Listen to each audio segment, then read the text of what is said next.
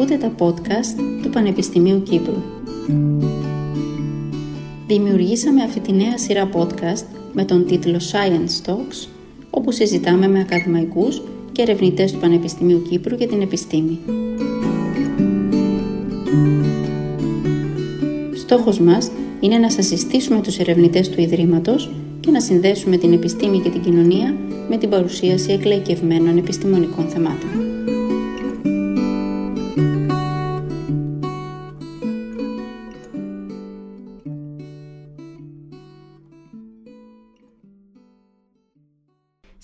Φιλοξενούμε την κυρία Γεωργία Παναγιώτου, καθηγήτρια στο Τμήμα Ψυχολογίας του Πανεπιστημίου, η οποία πήρε το πρώτο της πτυχίο στην ψυχολογία και κοινωνιολογία από το University of South Florida και ακολούθως το μεταπτυχιακό και διδακτορικό της από το Purdue University στην Ινδιάνα των Ηνωμένων Πολιτειών στην κλινική ψυχολογία.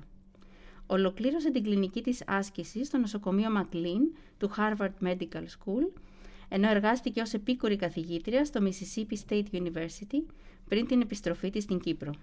Σήμερα θα μιλήσουμε μαζί της για τη λειτουργία του συναισθήματος και πώς επηρεάζει τις ψυχικές διαταραχές. Κυρία Παναγιώτου, καλώς ήρθατε. Καλημέρα σας. Πότε επιστρέψατε στην Κύπρο και για, για ποιο λόγο; Ε, επέστρεψα στην Κύπρο γύρω στο 2000 ε, και η αλήθεια είναι ο μόνος λόγος ήταν το ότι εξαντλήθηκε η βίζα που μπορούσα να, να έχω για να μείνω στην Αμερική. Ε, είχα μόνιμη θέση εκεί, μου την κράτησαν και για ένα σημαντικό διάστημα, αλλά ε, στα, δύο χρόνια ξανασυνήθισα τη ζωή στην Κύπρο. Δεν ήθελα να φύγω ξανά από την Κύπρο, οπότε αποφάσισα να μείνω πλέον ε, μόνιμα. Ε, πόσο σημαντική ήταν για σας αυτή η εμπειρία στην Αμερική και μάλιστα σε ένα τόσο σπουδαίο νοσοκομείο; Ήταν εξαιρετικά σημαντική. Έμεινα στην Αμερική 10 χρόνια. Ε, Σαφώς υπάρχουν διαφορετικές ε, ευκαιρίες στην Αμερική. Είμαι σίγουρη πως θα είχα ακολουθήσει μια λίγο διαφορετική πορεία ε, ζωής και καριέρας αν είχα μείνει εκεί.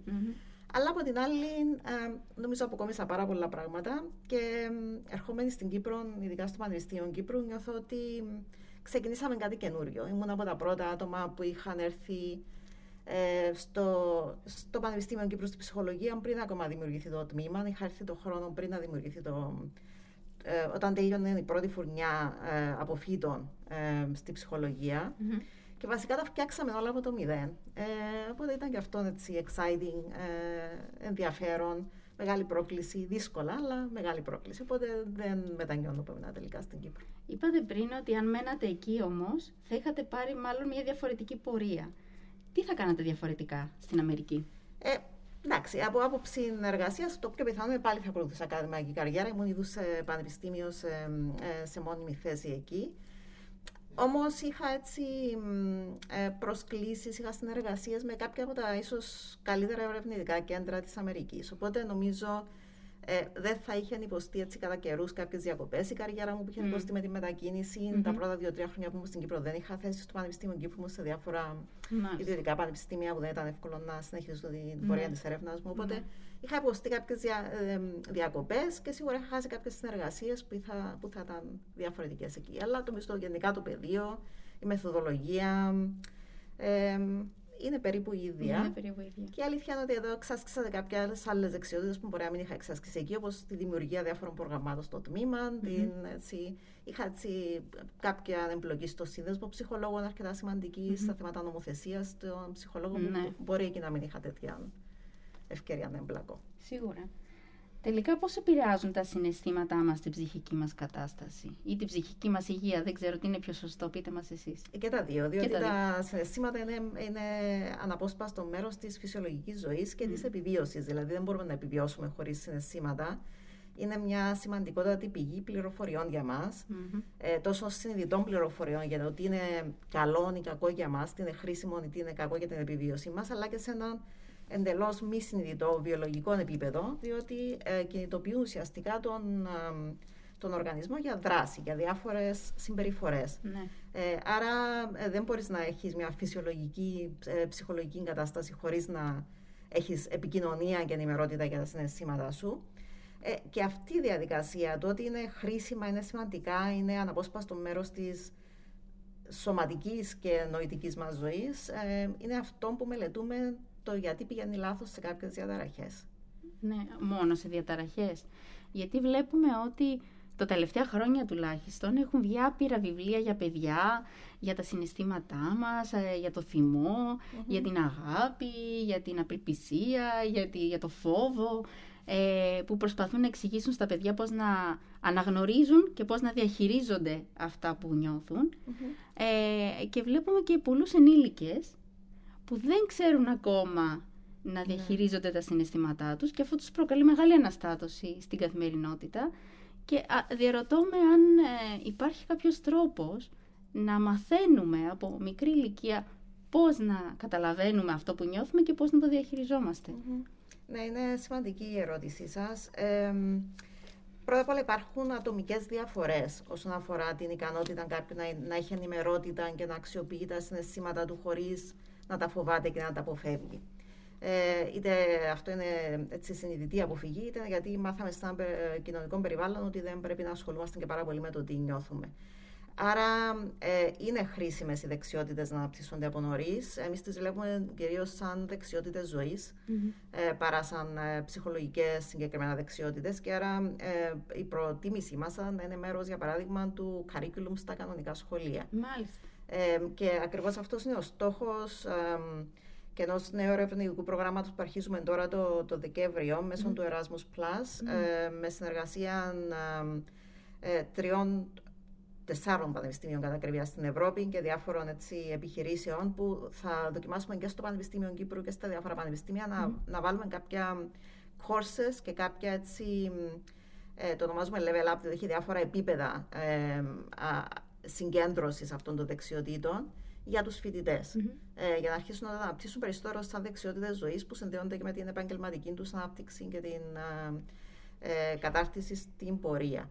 Άρα είναι σημαντικές δεξιότητες. Φυσικά υπάρχουν και ατομικές διαφορές που είναι έτσι αρκετά ε, εδρεωμένες. Για παράδειγμα, ε, στο εργαστήριο μελετούμε πάρα πολύ το χαρακτηριστικό της αλεξιθυμίας. Mm. που είναι ένα χαρακτηριστικό προσωπικότητας που βρίσκεται στον ευρύτερο πληθυσμό. Δεν είναι κάτι απαραίτητα παθολογικό, αλλά συσχετίζεται πάρα πολύ με την ψυχοπαθολογία, με διάφορες διαταραχές και με τη σωματική υγεία. Και αφορά την ικανότητα ε, αναγνώρισης και έκφρασης των συναισθημάτων κυρίως. Και έτσι μιας πιο ε, εσωτερικευμένης ικανότητας να αναλύεις λίγο τον εαυτό σου και το τι σκέφτεσαι και τι νιώθεις. Κάποια άτομα είναι πολύ ψηλά σε αυτόν τον χαρακτηριστικό και δυσκολεύονται πάρα πολύ με τα συναισθήματά τους. Ε, Χωρίς να έχουν κάποια γιατί δυσκολεύονται όμως; Ε, Εμείς το βλέπουμε τουλάχιστον στη δική μας έρευνα και με βάση και έτσι μια παλιότερη βιβλιογραφία που υπάρχει, ότι είναι μια έτσι διάχυτη δυσκολία διαχείρισης των συναισθημάτων. Δηλαδή, ε, αυτά τα άτομα με ψηλό βαθμό λεξιθυμίας έχουν μάθει στην πορεία της ζωής τους, ίσως από κάποιες δύσκολες εμπειρίες ζωής, ίσως από τον τρόπο που λειτουργεί το περιβάλλον τους, ότι τα συναισθήματα είναι δύσκολα, είναι επικίνδυνα και άρα ο τρόπο που τα χειριζόμαστε είναι να τα αποφεύγουμε. Και τα αποφεύγουν σε τόσο διάχυτο βαθμό που ούτε καν αναγνωρίζουν ότι τα έχουν. Μάλιστα. Δηλαδή, πολλές φορές συγχύζουν, ας πούμε, όταν, όταν νιώσουμε κάτι, μπορεί να νιώσουμε μια διέγερση σωματική, μια ένταση. Ναι. Πολλές φορές συγχύζουν αυτό που νιώθουμε με σωματικά συμπτώματα. Α, και παραπονιούνται για σωματικά προβλήματα, okay. ενώ στην ουσία είναι διάφορα συναισθήματα που βιώνουν. Mm-hmm. Οπότε υπάρχουν από τη μία οι άνθρωποι που δεν αναγνωρίζουν τα συναισθήματά τους, άρα δεν ξέρουν πώς να αντιδράσουν σε αυτά που νιώθουν. Και υπάρχουν και οι άνθρωποι που νιώθουν πάρα πολύ ε, αυτά που αισθάνονται εκείνη τη στιγμή που τους συμβαίνουν και πάλι δεν μπορούν να τα ελέγξουν. Σωστό. Τι γίνεται με αυτή την περίπτωση, με τους ανθρώπους που δεν μπορούν να ελέγξουν τα συναισθήματά τους; Ναι. Ε, κοιτάξτε, υπάρχουν διάφορες στρατηγικές ε, ρύθμισης, το ονομάζουμε, των συναισθημάτων ε, ένα τεράστιο φάσμα από δεξιότητες που κάποιες αφορούν το, ε, την επιλογή των καταστάσεων στις οποίες μπαίνουμε. Δηλαδή, κάποιος που φοβάται, για παράδειγμα, τους σκύλους έντονα, mm-hmm. μπορεί μια από τις στρατηγικές που χρησιμοποιεί να αποφεύγει να πηγαίνει σε χώρους που μπορεί να υπάρχουν σκύλοι mm-hmm. ε, πριν να μπει κάτι στην κατάσταση. Έχοντας μπει στην κατάσταση, μπορεί να, να κάνει άλλα πράγματα. Για παράδειγμα, να ακούει μουσική για να μην χρειαστεί να, να δει ή να ακούσει τους σκύλους, αποσπώντας την προσοχή του. Ε, μετά, όταν αρχίσει να νιώθει συναισθήματα φόβου, μπορεί να αρχίσει να σκέφτεται κάτι άλλο, να το ε, εκλογικεύει κάπως το μυαλό του. Υπάρχουν διάφορες ε, διαδικασίες ρύθμισης. Η δική μας έτσι, θέση θεωρητική είναι ότι καμιά από αυτές τις μεθόδους στρατηγικές δεν είναι αμυγός καλή ή κακή. Εξαρτάται από την περίπτωση. Mm. Δηλαδή, το σημαντικό είναι να, αφήσουν, να επιτρέψουν αυτές τις στρατηγικές τα συναισθήματα να, να κάνουν τον κύκλο τους, διότι κανένας συνέστημα δεν θα μείνει για πάντα. Θα κάνει τον κύκλο του και θα φύγει. Αλλά πρέπει να εστιαστούμε λίγο στον τρόπο με τον οποίο είτε τα εκδηλώνουμε είτε τα επεξεργαζόμαστε στο μυαλό μας έτσι ώστε να είναι συμβατός ο τρόπος επεξεργασίας με τις αξίες μας, με, το, με τους στόχους της ζωής μας, με το τι είναι επιθυμητό για μας. Οπότε τουλάχιστον η αυτογνωσία του τι νιώθουμε είναι σημαντική και χρήσιμη για αυτόν τον, mm. τον στόχο. Ε, έτσι υπάρχουν διάφορες δεξιότητες που μπορείς να βοηθήσεις κάποιον να μάθει, αλλά υπάρχει και έτσι μια έμφυτη ικανότητα κάποιων ατόμων περισσότερων από άλλους να ρυθμίζονται από μόνα τους τα συναισθήματα και να περνούν πιο εύκολα. Και αυτοί οι άνθρωποι είναι συνήθως πιο ψύχρεμοι, πιο ήρεμοι; Είναι πιο ψύχρεμη, ε, χωρίς να σημαίνει πως η ψυχραιμία είναι πάντα και ανεξαιρέτως καλή. Δηλαδή, σε κάποιες καταστάσεις είναι ε, σημαντικό για την επιβίωση να μπορείς να εκδηλωθείς έντονα. Mm. Φτάνει είναι μέσα στα κοινωνικά πλαίσια για να μπορείς να το ελέγξεις όταν ξεφεύγει από τα κοινωνικά πλαίσια και όταν ε, αρχίζεις να επιφέρεις αρνητικές επιπτώσεις σε σένα. Μάλιστα. Ε, πριν αναφέρατε για τα σχολεία ότι σκέφτεστε ως ε, σύνδεσμος ψυχολόγων, αν κατάλαβα καλά, να εντάξετε αυτά τα μαθήματα ή αυτούς τους τρόπους ε, αναγνώρισης των συναισθημάτων και στο σχολείο. Πώς, πώς πάει αυτό, πώς ξεκίνησε ως ιδέα και τι, πώς το είδε η πολιτεία; Ναι, όχι, δεν είναι σαν σύνδεσμος, είναι καθαρά το εργαστήριο μας αυτή η στάση και ε, προς το παρόν είναι με φοιτητικούς πληθυσμούς. Okay. Ε, σίγουρα στις διάφορες παρεμβάσεις που κάνουμε προς την πολιτεία, προς το Υπουργείο Παιδείας κτλ., υπάρχει πάντα αυτή η έννοια της, ε, της διαπαιδαγώγησης σε δεξιότητες Θα το αρχίσουμε από τα φοιτητικά χρονιά και όταν δούμε ότι υπάρχει καλή αποτελεσματικότητα τεκμηριωμένη, νομίζω θα μπορούμε πιο εύκολα να πείσουμε. Mm, ε, και έτσι με έναν πιο δομημένο τρόπο. Δηλαδή με mm προ, θα, ε, θα μελετήσουμε και θα εξετάσουμε ένα συγκεκριμένο πρόγραμμα mm-hmm. μέσα από το οποίο μπορούν να εφαρμοστούν αυτές οι δεξιότητες και θα μπορούμε να δώσουμε μια τεκμηριωμένη λύση, η πρόταση. Mm-hmm. Από τις έρευνες που κάνετε στο εργαστήριο παρατηρείτε ότι ισχύει ακόμα αυτό, αυτή η εντύπωση στον πληθυσμό ότι οι άντρες πρέπει να κρύβουν τα συναισθήματά τους ή τα αγόρια, αν θέλετε, και τα κορίτσια δεν πειράζει, μπορούν να κλαίνουν, να γελάνε, να φωνάζουν, να. Ε, όπως έλεγε ο Φρόιντ, γυναική ιστερία, σωστά; Ναι. Ε, ναι, υπάρχει έτσι ένα κοινωνικό πρότυπο του ότι ε, οι άντρες εκδηλώνονται περισσότερο λεκτικά. Mm-hmm. Ε, Εμείς στο εργαστήριο στηριζόμαστε πάρα πολύ όμως σε σωματικές μετρήσεις mm-hmm. ε, των συναισθημάτων και ψυχοφυσιολογικές τις ονομάζουμε και εκεί δεν βλέπουμε τόσο έντονες διαφορές, αν και υπάρχουν πάλι, διότι υπάρχει μια συσχέτιση μεταξύ του τι τι εκδηλώνουμε συνειδητά και το τι ε, εκφράζουμε σωματικά. Υπάρχουν αυτές οι διαφορές. Κάτι που είχαμε βρει σε μια παλιότερη έρευνα που αφορούσε την κατάθλιψη ήταν ότι όσο περισσότερο τα, ε, τα άτομα στηρίζονται σε στερεοτυπικές για το φίλο τους στρατηγικές ρυθμίσεις συναισθημάτων, τόσο το χειρότερο. Μάλιστα. Δηλαδή, είναι σαν να στερούμε από τους εαυτούς μας μια μεγαλύτερη γκάμα από στρατηγικές. Όσο πιο ευρύ είναι αυτή η γκάμα, τόσο το καλύτερο. Οπότε, Σωστά. νομίζω χρειάζεται να έχουμε δεξιότητες που δεν είναι στερεοτυπικές ναι. για κάθε φίλο. Και πώς μετράτε σωματικά αυτά τα συναισθήματα, Ποιος είναι ο τρόπος; Ε, χρησιμοποιούμε διάφορες μεθοδολογίες. Βασικά, αυτό που ψάχνουμε είναι βιοδείχτες για συγκεκριμένες ε, πιθανές δυσλειτουργίες σε διάφορα επιμέρους συστήματα που εμπλέκονται στο συνέστημα. Ε, για παράδειγμα, μετρούμε το αυτόνομο νευρικό σύστημα, ε, καρδιακό ρυθμό, εφίδρωση στι παλάμες, ε, που είναι μια ένδειξη διέγερσης ε, που αφορά το συνέστημα, δηλαδή το έχουμε πιο έντονα σε πιο έντονα συναισθήματα. Μετρούμε ε, συσπάσεις των μειών του προσώπου που συσχετίζονται με την έκφραση των συναισθημάτων, οπότε είναι περισσότερο συμπεριφορά, το οποίο μετρά περισσότερο τη θετικότητα ή αρνητικότητα ενός συναισθήματος. Μετράμε κάποια αντανακλαστικά. Ε, Εμείς μετράμε συνήθως το αντανακλαστικό του ευνηδιασμού, που είναι μια μέτρηση που παίρνουμε από το μη γύρω από το μάτι, το πόσο συσπάται όταν ακούσεις ένα δυνατόν κρότο, για παράδειγμα. Ε, και αυτόν αντανακλά περισσότερο το σύστημα του φόβου. Οπότε, όσο πιο έντονη αυτή η αντίδραση, τόσο πιο πολύ φόβο φαίνεται να βιώνει το άτομο.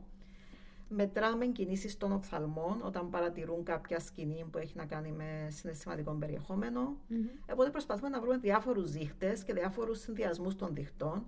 Ε, για παράδειγμα, τώρα τρέχει ένα πρόγραμμα μια μεταδιδακτορική μου φοιτητρία που αφορά την συσχέτιση μεταξύ διάφορων συστημάτων. Δηλαδή το πόσο στενά συσχετίζεται η, η έκφραση, η λεκτική των συναισθημάτων με το, η σωματική αντίδραση για να δούμε αν αυτή η συσχέτιση από μόνη της είναι ένας βιοδείχτη ψυχολογικής υγείας, για παράδειγμα. Ναι.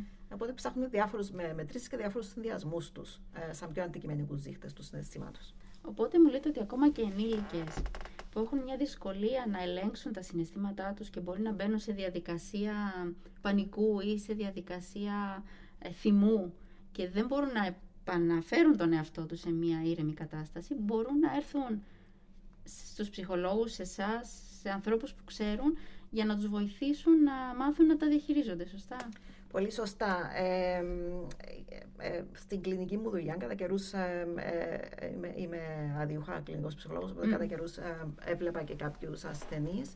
Και η διαταραχή του πανικού ήταν από τις αγαπημένες μου σε εισαγωγικά. Έβλεπα αρκετούς ασθενείς με αυτή τη διαταραχή και έβλεπα ότι μπορούσε σχετικά εύκολα να έχει καλή επιτυχία η ψυχολογική θεραπεία.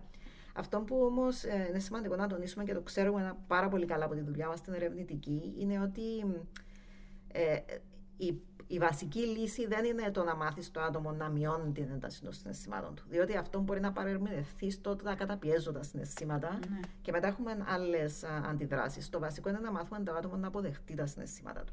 Δηλαδή, για παράδειγμα, στη θεραπεία του πανικού, το πιο χρήσιμο μήνυμα που αν το καταλάβαινε ο πελάτης μου, για παράδειγμα, η θεραπεία κυλούσε πάρα πολύ γρήγορα, ήταν ότι αυτό είναι απλά ένα συνέστημα, θα έρθει, θα περάσει, δεν θα σου κάνει κακό, άρα μην το κυνηγάς για να το κάνεις να φύγει. Ναι. Όταν μπορέσει να αποδεχτεί το άτομο αυτό το πράγμα, μετά το 90% του προβλήματος επιλύεται. Ναι. Καταλαβαίνω τι λέτε ε, και το βλέπουμε και στο, στο χώρο εργασίας από ανθρώπους που βγαίνουν εκτός αυτού κάποτε και δεν μπορούν να ελέγξουν τον εαυτό τους, ούτε σε ακούνε εκείνη τη στιγμη Αυτό γιατί συμβαίνει, γιατί δεν μπορούν Καταλαβαίνω γιατί μπορεί κάποιος να θυμώσει, να φοβηθεί, να μπει σε κατάσταση πανικού, αλλά γιατί δεν ακούν τις οδηγίες του κόσμου ή δεν μπορούν να ηρεμήσουν όταν οι γύρω τους προσπαθούν να τους ηρεμήσουν. Τι συμβαίνει στο μυαλό τους εκείνη τη στιγμή; Ε, θα, θα έλεγα ότι στις περισσότερες περιπτώσεις, και ειδικά στην περίπτωση του θυμού, το θυμό το θεωρούμε σαν δευτερεύον συνέστημα, mm-hmm. διότι συνήθως ε, υπάρχουν κάποια άλλα συναισθήματα που είναι ακόμα πιο δύσκολο να τα, να τα βιώσει κάποιος. Ναι ε, τα οποία στην προσπάθεια του να τα αποφύγει επικεντρώνεται σε ένα συνέστημα που είναι έντονο και κρύβει τα άλλα. Ε, για παράδειγμα, στην περίπτωση του θυμού, ο θυμός μας κάνει να νιώθουμε δυνατοί, μας κάνει να νιώθουμε ότι θέλουμε να επιτεθούμε. Η συμπεριφορά που συνδέεται είναι της επίθεσης ναι. με αυτό το συνέστημα. Ε, Συνήθως ε, αισθανόμαστε θυμών όταν προηγούνται κάποια άλλα συναισθήματα που μας κάνουν να νιώθουμε πολύ μικροί και πολύ αδύναμοι. Ναι. Οπότε, όταν νιώθουμε πληγωμένοι, όταν νιώθουμε ε, μειωμένοι, όταν νιώθουμε αδύναμοι, παγιδευμένοι, mm-hmm. είναι πιο πιθανό να νιώθουμε θυμών και να αφήσουμε αυτόν τον θυμό να καλλιεργηθεί έτσι ώστε να αποφύγουμε, να έρθουμε σε επαφή με τα άλλα συναισθήματα που είναι πιο δύσκολα. Ναι. Το εργαστήριο πότε το ιδρύσατε στο Πανεπιστήμιο; Το εργαστήριο ε, σαν όνομα το ίδρυσα σχετικά μόλις ήρθα, αλλά ε, είχα έρθει σε μια περίοδο που ακόμα στο Πανεπιστήμιο δεν υπήρχε καθόλου χρηματοδότηση ε, για εργαστήρια, ε, δεν υπήρχαν startup funds. Mm-hmm. οπότε βασικά αυτό που έκανα είναι κάθε χρόνο μέσα από τη μικρή χρηματοδότηση που παίρναμε όλοι από το Πανεπιστήμιο να αγόραζα ένα μικρό κομματάκι από τον εξοπλισμό μου. Mm-hmm. Πήρε περίπου πέντε χρόνια να στηθεί βασικά το εργαστήριο. ναι. Ευτυχώς μετά άρχισαν να έρχονται κάποιες χρηματοδοτήσεις από ερευνητικά προγράμματα για υποδομή. Οπότε σιγά σιγά το φέραμε σε μια καλή κατάσταση. Αν και πάντα ο εξαπλισμό χρειάζεται η συντήρηση του, είναι ακριβώς. Mm. Χρειάζονται συνεργασίες, αλλά ναι, ε, είμαστε σε μια κατάσταση που μπορούμε να τρέξουμε διάφορα πράγματα. Με πόσα άτομα εργάζονται στο εργαστήριο, ε, εντάξει, από μέλη ΔΕΠ είμαι, είμαι εγώ και έχουμε, έχω συνεργασία με άλλους συναδέλφους στο τμήμα σε αρκετά προγράμματα και αυτή τη στιγμή έχω πέντε συνεργάτες μετά διδακτορικού επίπεδου ε, και πάρα πολλούς διδακτορικούς φοιτητές. Έχουμε πάρα πολλούς στο τμήμα. Ε, ε, συνήθως είναι αρκετά δημοφιλής και ο κλάδος στον οποίο εργάζομαι, οπότε συνήθως έχω πολλούς διδακτορικούς φοιτητές. Ναι, και αυτό είναι πολύ σημαντικό αυτή η πτυχή του Πανεπιστημίου Κύπρου ότι μπορεί να εργοδοτεί νέα παιδιά. Ε, και το συζητούσαμε και με τον Πρίτανη στη δική του συνέντευξη, ότι είμαστε από τους μεγαλύτερους εργοδότες στην Κύπρο. Είμαστε, ναι. Και είναι πάρα πολύ σημαντικό. Ας πούμε, αυτή, σε αυτή τη φάση της καριέρας μου, η αλήθεια είναι ότι ε, και χωρίς νέα ερευνητικά προγράμματα έχω τόσα πολλά δεδομένα συμμαζεμένα που θα μπορούσα να μην ξανα ε, κάνω ποτέ αίτηση για χρηματοδότηση ξανά, αλλά λυπάμαι τους νέους επιστήμονες. Ο μόνος λόγος που γράφουμε νέα ερευνητικά προγράμματα στην ομάδα είναι για να έχουν εργοδότηση είναι οι επιστήμονες που τελειώνουν από το εργαστήριο. Και αυτά είναι κυρίως ευρωπαϊκά; Και ευρωπαϊκά και χώρια. Ναι. Άρα υπάρχει χρηματοδότηση για τον κλάδο σας στην Κύπρο; Ε, από το Ίδρυμα Πρόθεση τη Έρευνας έχουμε ένα εσωτερικό ε, πρόγραμμα του Πανεπιστημίου που κλείνει σύντομα. Ε, προσπαθούμε. Δεν είναι πάντα εύκολο, αλλά προσπαθούμε. Ναι. Ε, υπάρχει κάποια έρευνα για την οποία δεν μας έχετε αναφέρει ακόμα, με την οποία ασχολείστε αυτή τη στιγμή στο εργαστήριο; Ε, ασχολούμαστε με πάρα πολλά πράγματα. Όπως είπα, η Άλεξη Θυμία είναι μια... Ε, μας κινήσαν το ενδιαφέρον γιατί ε, φαίνεται να περιλαμβάνει αρκετές δυσκολίες στη διαχείριση των συναισθημάτων και έτσι τρέχουμε διάφορες έρευνες σε αυτόν τον τομέα. Ε, είναι αυτό το πρόγραμμα που είπα το, το Erasmus Plus. Ε, έχουμε, είμαι η co-PI, vice um, coordinator του προγράμματος του New Prism C με τον uh, Τίμο τον Παπαδόπουλο που είναι ένα, μεγάλο ευρωπαϊκό πρόγραμμα για τη μελέτη ακριβώς της ψυχοπαθολογία στα παιδιά και πώς αναπτύσσεται. Και στο πλαίσιο αυτών, εμείς πάλι μελετούμε την ανάπτυξη ακριβώς των δεξιοτήτων ρύθμισης mm. των συναισθημάτων. Ε, Έχουμε μια άλλη γραμμή έρευνας που αφορά το άγχος της υγείας, ε, με μια από τις τώρα μεταδιδακτορικές συνεργάτηδες. Ε, είναι ένα, είναι ένα είδος αγχώδους διαταραχής το οποίο δεν έχει μελετηθεί πάρα Και έτσι προσπαθούμε να το μελετήσουμε ε, σε ποιο βαθμό είναι παρόμοιο με άλλα τύπου αγχώδων διαταραχών. Ήταν έτσι αρκετά ε, πρόσφατο τώρα με το, με το COVID. Ναι, αυτό θα σας ε, ρωτούσα. Συνδέεται με την πανδημία το άγχος ναι, της υγείας; Ναι, αναμέναμε ότι θα υπάρχει μια σημαντική αύξηση. Ε, έχουμε ένα paper τώρα που, είναι υπό, που το στείλαμε για ε, κρίση. Ε, είναι με μικρό το δείγμα μας, αλλά βρήκαμε κάτι ενδιαφέρον ότι δεν αυξήθηκε σε όλους το άγχος της υγείας. Ε, σε κάποιους μάλιστα μειώθηκε. Και θεωρούμε ότι μειώθηκε ίσως γιατί υπήρχε μια κανονικοποίηση του να φοβάσαι σε αυτή την περίοδο. Ναι. Ήταν πλέον. Ε, ε, ήταν η χαρά των ναι. ανθρώπων που πάντα πρόσεχαν πάρα πολύ. Ακριβώς. Ναι. ε, οπότε και υπήρχε περισσότερη στήριξη, υπήρχαν περισσότερες δομές. Οπότε για κάποιους μειώθηκε. Νομίζω τους ε, βρήκαν περισσότερη στήριξη σε αυτή τη διαδικασία. Αλλά βρήκαμε αυτό που αναμέναμε, ε, που το βρίσκουμε συστηματικά στις ερευνέ μας, ότι ε, όσο περισσότερο προσπαθούσαν τα άτομα να αποφύγουν τα συναισθήματά τους, τόσο περισσότερο αυξανόταν το άγχος γύρω από την υγεία. Ναι. Ε, αν και σε μια άλλη έρευνα για το οποίο μιλήσαμε κάποια άλλη στιγμή, ε, Μαρίζα, ε, είχαμε βρει ότι τουλάχιστον ε, βραχυπρόθεσμα, ακόμα και το να αποφεύγεις τα συναισθήματά σου ήταν βοηθητικό για κάποιους. Βέβαια, τώρα είμαστε σε μια φάση της πανδημίας που είναι εδώ και 9 μήνες μαζί μας βλέπουμε πλέον μακροπρόθεσμες επιπτώσεις και νομίζω είναι στιγμή που πρέπει να ξαναμελετήσουμε το θέμα για να δούμε τις μακροχρόνιες πλέον ναι. επιπτώσεις. Ε, πιστεύετε ότι θα μας αφήσει κάτι αυτή η πανδημία στην ψυχολογία μας και στον τρόπο που σκέφτεται; πάρα πολλά, ναι. ναι. Ε, δεν είμαι σίγουρη ακριβώς τι. Γενικά οι άνθρωποι είναι ανθεκτικοί. Είναι βασικά ίσως ένα από τα βασικά μηνύματα σε όλες τις έρευνες που έχω δει, τουλάχιστον στο mm. Πανεπιστήμιο Κυπρού, γενικά γύρω από την ψυχολογία, είναι ότι οι άνθρωποι ήταν πιο ανθεκτικοί από ό,τι περιμέναμε. Μάλιστα. Αλλά αυτό ήταν ίσως και στα πρώτα στάδια. Δηλαδή υπάρχουν. το στρες από μόνο του δεν είναι απαραίτητα παθολογικό. Δηλαδή, σαν μηχανισμό, έχουμε όλη την ικανότητα να αντεπεξερχόμαστε, να προσαρμοζόμαστε στο στρες, να βρίσκουμε μηχανισμούς ε, για να αντιδράσουμε.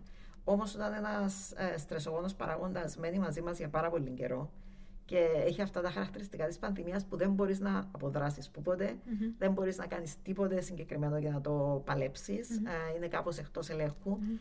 Αυτοί οι κάπως μακροχρόνιες καταστάσεις αβοηθησίας συνήθως έχουν επιπτώσεις. Αβοηθησία. Ναι. Είναι ένας όρος που χρησιμοποιείται στην ψυχολογία ναι. και είναι πολύ συσχετιζόμενο με την κατάθλιψη.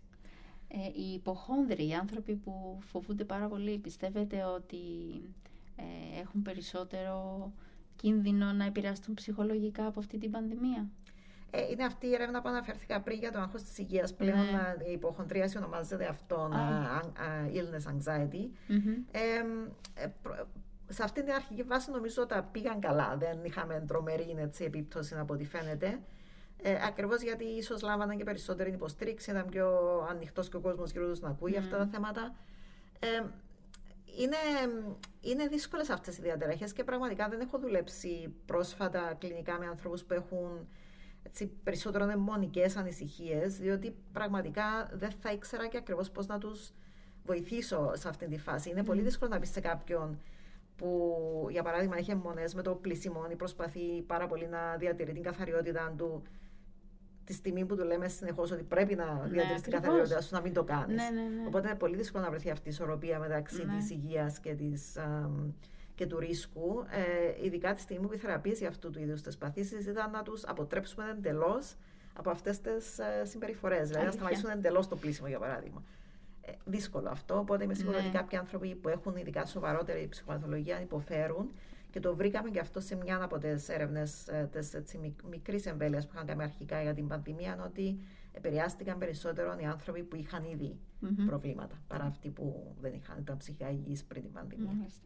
Ήθελα να σας ρωτήσω ποια είναι η διαφορά ενός κλινικού ψυχολόγου από έναν ψυχολόγο; Γιατί αντιλαμβάνομαι δεν είναι όλοι οι ψυχολόγοι κλινικοί ψυχολόγοι. Όχι, δεν είναι. Υπάρχουν διάφορες ειδικότητες στην ψυχολογία. Ε, ο κλινικός ψυχολόγος ε, ασχολείται με τις παθολογικές καταστάσεις. Δηλαδή, όταν η ψυχολογία πάει στραβά. Η περισσότερη ψυχολογία, παράδειγμα, η γνωστική ψυχολογία, η κοινωνική ψυχολογία ε, που έχουμε στο τμήμα οι συνάδελφοι, ασχολούνται περισσότερο με τη φυσιολογική ψυχολογία ε, σε όλους αυτούς τους τομείς. Όταν πάει κάτι στραβά σε αυτούς τους τομείς, τότε αναλαμβάνουν οι κλινικοί ψυχολόγοι. Τι μπορεί να πάει στραβά, πείτε μας ένα παράδειγμα.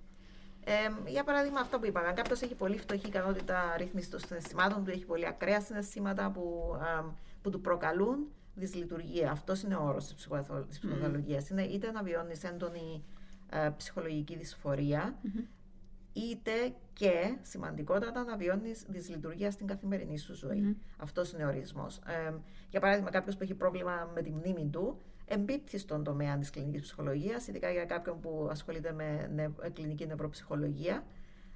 αλλά ε, η μνήμη πρέπει να μην λειτουργεί σωστά όπως θα την αναμέναμε. Ναι.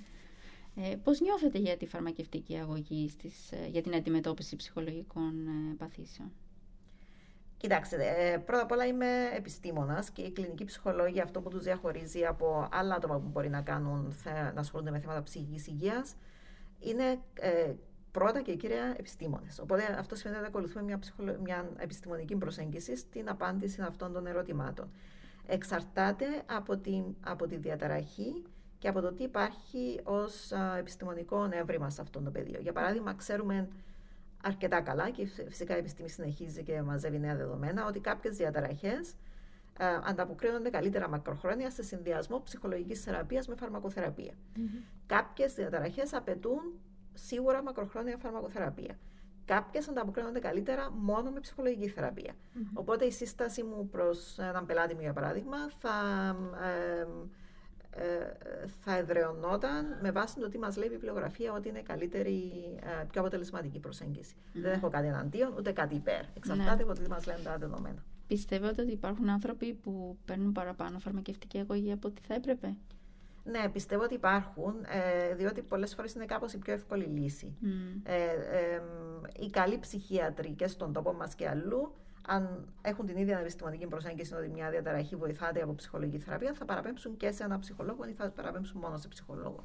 Ε, Όμως υπάρχουν και πολλοί και παθολόγοι και γιατροί που ε, πιο εύκολα θα δώσουν ψυχοφάρμακα. Μερικές φορές θα το κάνω και εγώ, για, ανάλογα με τον, με τον πελάτη που έχουν μπροστά μου. Κάποιοι άνθρωποι δεν έχουν και τόσο πολύ το, την επιθυμία να μιλήσουν ή την α, αυτογνωσία και την α, ικανότητα να σκεφτούν α, τον εσωτερικό τους κόσμο για να τον εκφράσουν πάρα πολύ. Οπότε υπάρχουν και άνθρωποι που προτιμούν τη φαρμακοθεραπεία όταν είναι mm. εναλλακτική, αν και ξέρουμε ότι στις περισσότερες περιπτώσεις για μακρο, ε, μακροπρόθεσμα αποτελέσματα χρειάζεται και ψυχολογική θεραπεία. Διότι εκείνη που θα αλλάξει ο τρόπος σκέψης, ο τρόπος συμπεριφοράς. Ναι. Και κατανόησης ε, των ναι. συναισθημάτων, αυτό που λέγαμε στην αρχή. Έτσι, ναι. Σας ευχαριστώ πολύ, ήταν πολύ ενδιαφέρουσα η συζήτηση. Μάθαμε πολλά πράγματα. Να είστε καλά. Ε, ήθελα να ενημερώσω το κοινό που μας ακούει ότι η εκστρατεία του Πανεπιστημίου Κύπρου για τη συγκέντρωση οικονομικών πόρων για τη στήριξη της έρευνας συνεχίζεται. Όσοι από εσάς ενδιαφέρεστε μπορείτε να επισκεφτείτε την ιστοσελίδα μας www.ucy.ac.cy κάθετος alumni και να πατήσετε στην ενότητα «Υποστηρίξτε το Πανεπιστήμιο Κύπρου». Είμαι η Μαρίζα Λαμπύρη, ευχαριστούμε που μας ακούσατε.